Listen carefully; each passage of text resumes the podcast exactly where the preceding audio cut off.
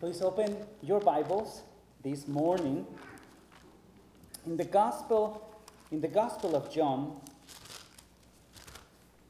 chapter 2 and our reading for this morning is John chapter 2 verses 1 to 11.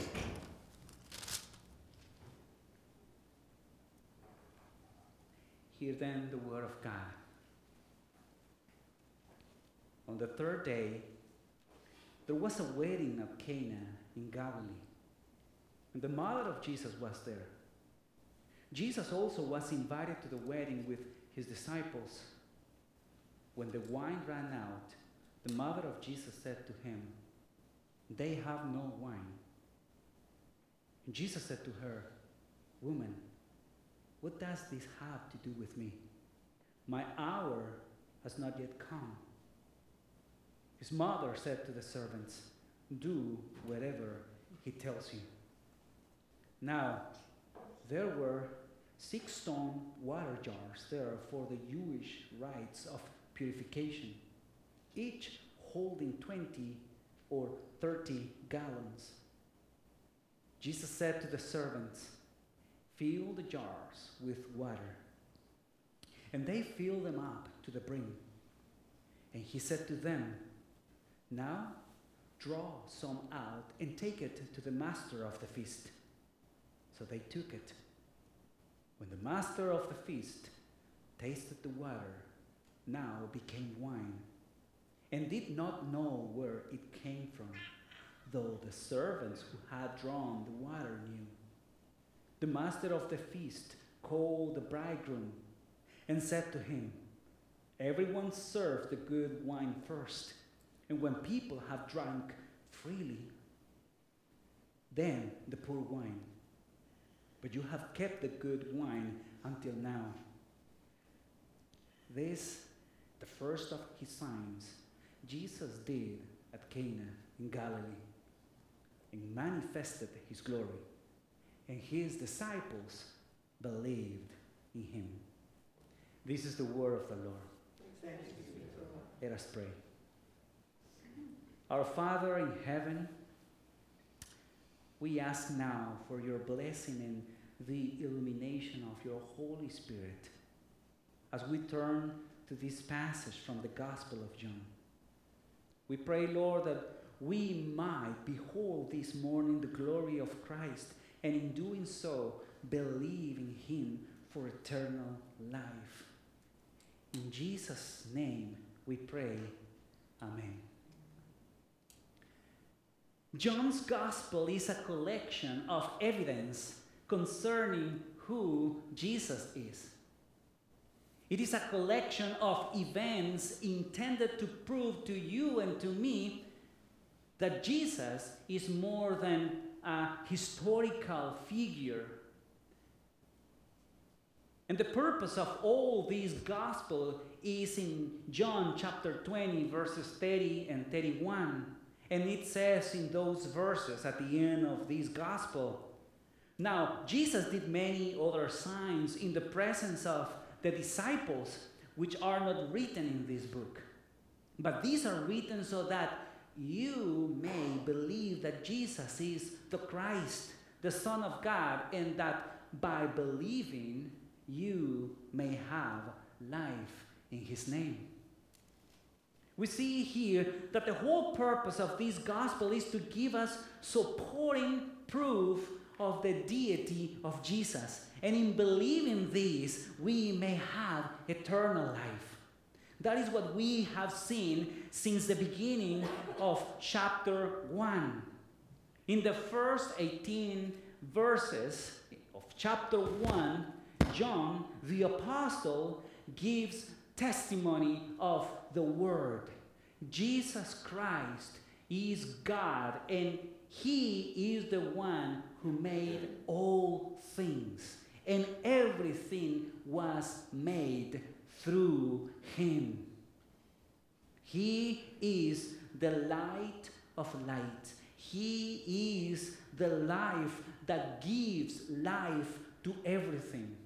But then later in verse 14 of the same chapter, verse, verse chapter 1, verse 14 says that this God became flesh and dwelt among us. And we have seen his glory, glory as the only Son from the Father, full of grace and truth. So that is the testimony of John the Apostle. But in the same chapter, there is also the testimony of the other John, John the Baptist, the greatest of all the Old Testament prophets. He also affirms that Jesus is the promised Messiah. He also affirms that Jesus is the Lamb of God. But then it comes the testimony of a group of people. We have Andrew, Peter, John, and Nathanael, Philip.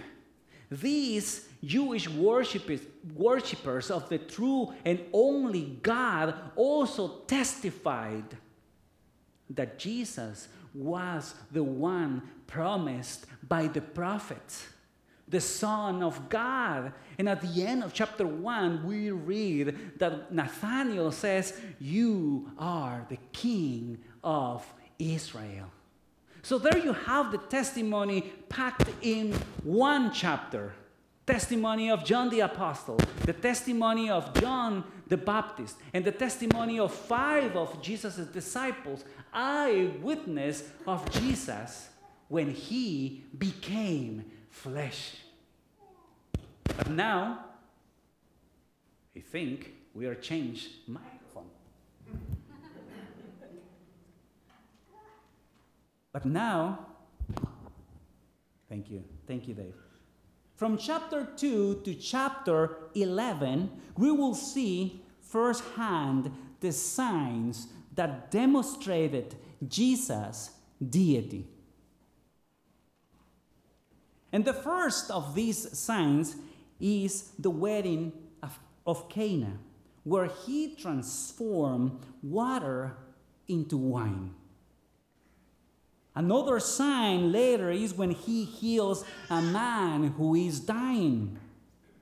In chapter 5 of the Gospel of John, we read how Jesus heals a paralyzed man in the pool of Bethesda. In chapter 6, Jesus feeds 5,000 from five loaves of bread and two fish. Later in the same chapter, Jesus walks on water. In chapter 9, he heals a man born blind. And then he rises a man from the dead in chapter 11. These seven signs are in this gospel as an authentication of Jesus' nature and mission thee in, this, in this earth. Of course, there are more miracles Jesus did. And John tells us at the end of his gospel, in the last verse of John chapter 20, 1, verse 25, the last verse, this is what it says. Now, there are also many other signs, other things that Jesus did. Were every one of them to be written, I suppose that the word itself could not contain the books that would be written. There are many more. There are no, there are, there are no space for all those. So, John, the writer of this gospel, handpicked these seven signs with one and only purpose that you may believe that Jesus is the Christ, the Son of Man, the Son of God, and that by believing you may have life in his name. That is the whole goal of John, the writer of this gospel. And that is precisely what we read at the end of this first sign at the wedding of Cana. In verse 11, after John is telling us what happened at this wedding, he tells us in verse 11 this, the first sign of his, the first of his signs, I'm sorry, Jesus did at Cana in Galilee and manifested his glory. And his disciples believed in him. So, what happened in this wedding that the disciples believed in him after this first sign? And that's what we are going to discover today. So, if we go and read verses 1 to 5, in our reading this morning says, On the third day, there was a wedding at Cana in Galilee, and the mother of Jesus was there. Jesus also was invited to the wedding with his disciples. When the wine ran out, the mother of Jesus said to him, They have no wine. And Jesus said to her, Woman, what does this have to do with me? My hour has not yet come.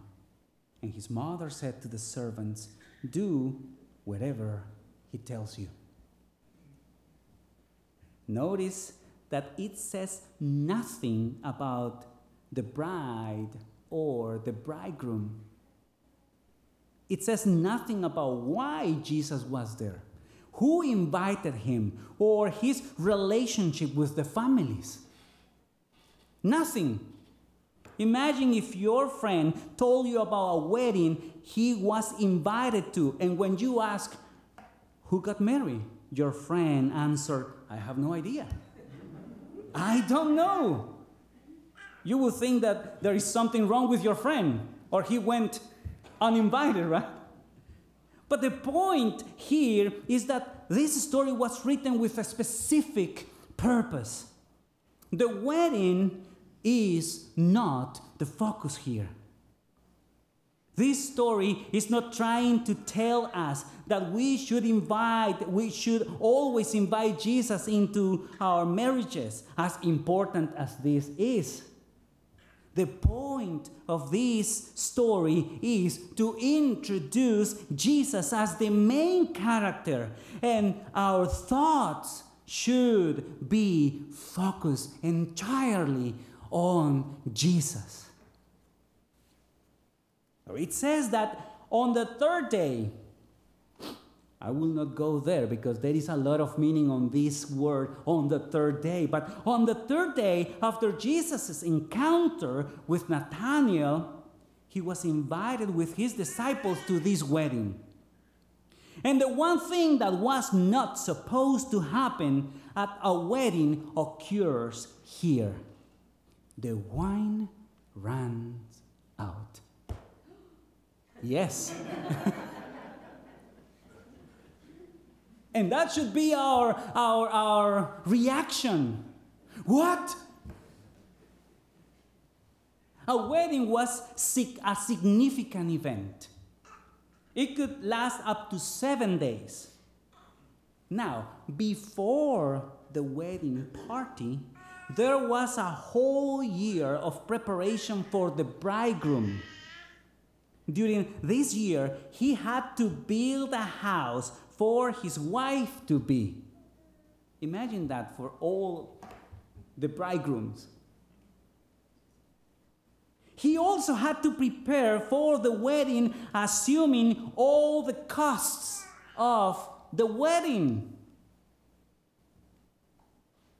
So when the house was built and furnished, and the wedding preparations were ready to detail, then the marriage could take place. All this demonstrated that the bridegroom had what it took to care for his bride. And what a surprise when it says that the wine ran out. what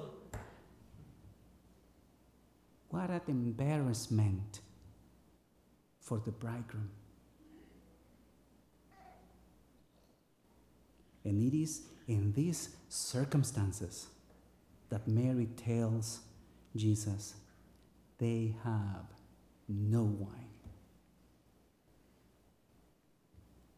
In a Jewish wedding feast, wine was so important that a lawsuit could occur if no wine was provided. Can you imagine that? Because wine was the main symbol of this celebration. It was a symbol of joy. It was a symbol of prosperity. It was a symbol of abundance. So, in this case, the marriage was about to be dissolved. After a whole year of preparation, or better said, after a lifetime of waiting for this great event, this bridegroom was about to lose everything due to the negligence of not having enough wine for the wedding.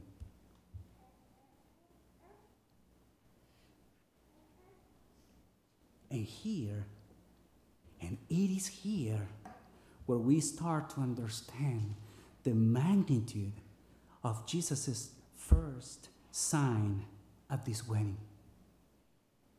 Here we begin to see that Jesus is showing his glory and his power with the ability to change physical elements, water into wine, with the same creative power he possessed before creation. And it is here that we start to understand the magnitude of Jesus' first sign for ourselves as well. It is when human negligence and human incapacity fail to provide eternal joy when Jesus shows up to save the party. This is a sign of what Jesus can do for everyone today. He has the creative power to transform our chaos into order because Jesus is God. He has the power to transform our emptiness into fullness of joy. So when you when when we read that Mary's Mary's word to Jesus, they have no joy, they have no wine. She was telling Jesus, it is over. At this party, what was needed to celebrate was over. And dear friends, this is a familiar human experience, isn't it? We are prone to find joy in so many temporary things, and it just runs out. And it does not matter who you are or what great wines you have tried, one day it will be gone. Sooner or later, the joy that this world gives always runs out. Health runs out. Position runs out. Friends runs out. Possessions run out. Sooner or later, the wine of this world ends. King Solomon, one of the wealthiest men in the world who had everything he desired at the end of his days, he said, Vanity of vanities. All is vanity. So here is why this first sign of Jesus becomes so relevant today. It is only Jesus who can provide what you and I lack the better wine. So when Mary asked Jesus to help. At the end of their conversation, Mary says, Do whatever he tells you. And we, are, and we all are familiar with this story. Jesus commands the servants to fill up six stone water jars used for Jewish purification. These jars were not for the wine, but to clean the hands and feet to those invited to the wedding. So, can you imagine, can you, can you picture in your mind all these people were clean in the external, but without no means to celebrate at this party? Because there was no wine. I would love I would love to know how much it took to fill up these jars, considering each jar could hold 30 gallons of water. Can you imagine putting 180 gallons of water into these jars? And so they do what Jesus commanded and fill them up to the brim. And after that, he said to them in verse 8 Now draw some out and take it to the master of the feast. So when the master of the feast tasted the water, it became wine. And how was this possible? There was there there were no grapes. No vines. There were no seeds involved. There were no, no soil. There was nothing.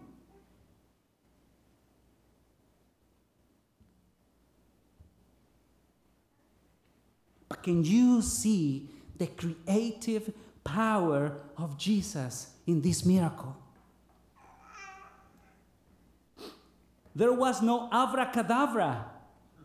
There was no magic wand. But Jesus showed his glory by making 180 gallons of wine out of water.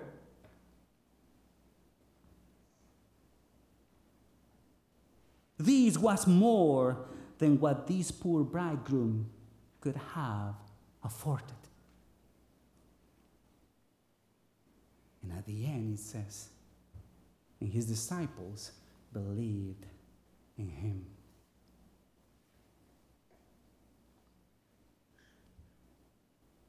When the jars are empty and the party is doomed, and when, and when the, at the external all seem fine and clean, Jesus shows up to give the best wine. The deepest longing of our souls can only be satisfied with the eternal joy that Jesus brings when we believe in Him.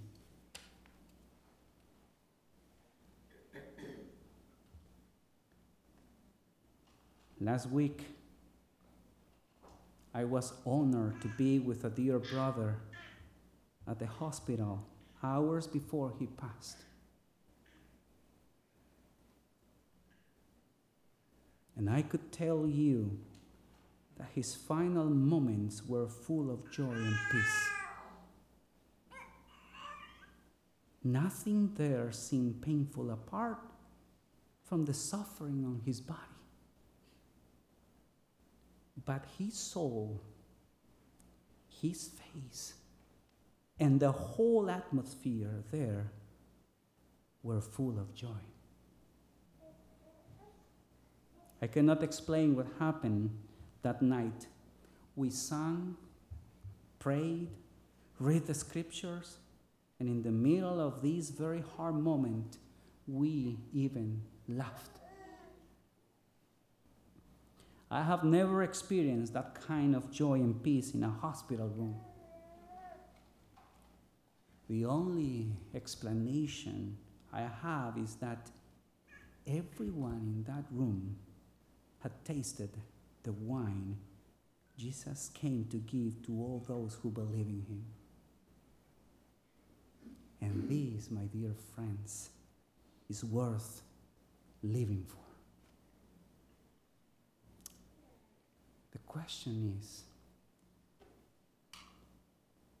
do you believe?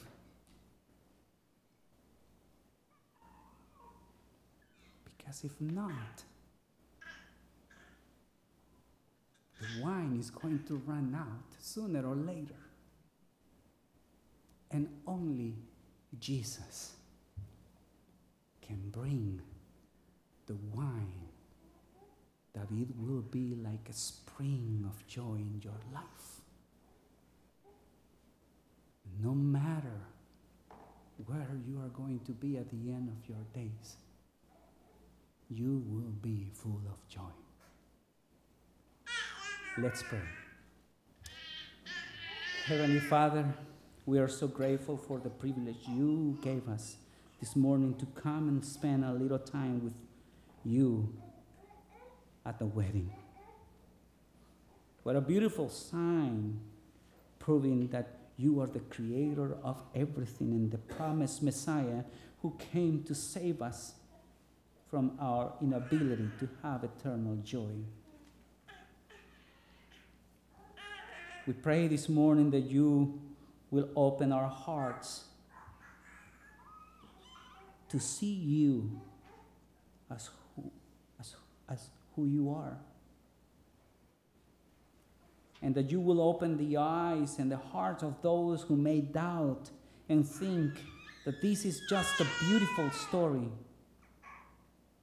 so that they can contemplate and believe who you are and what you are offering to them. In Jesus' name.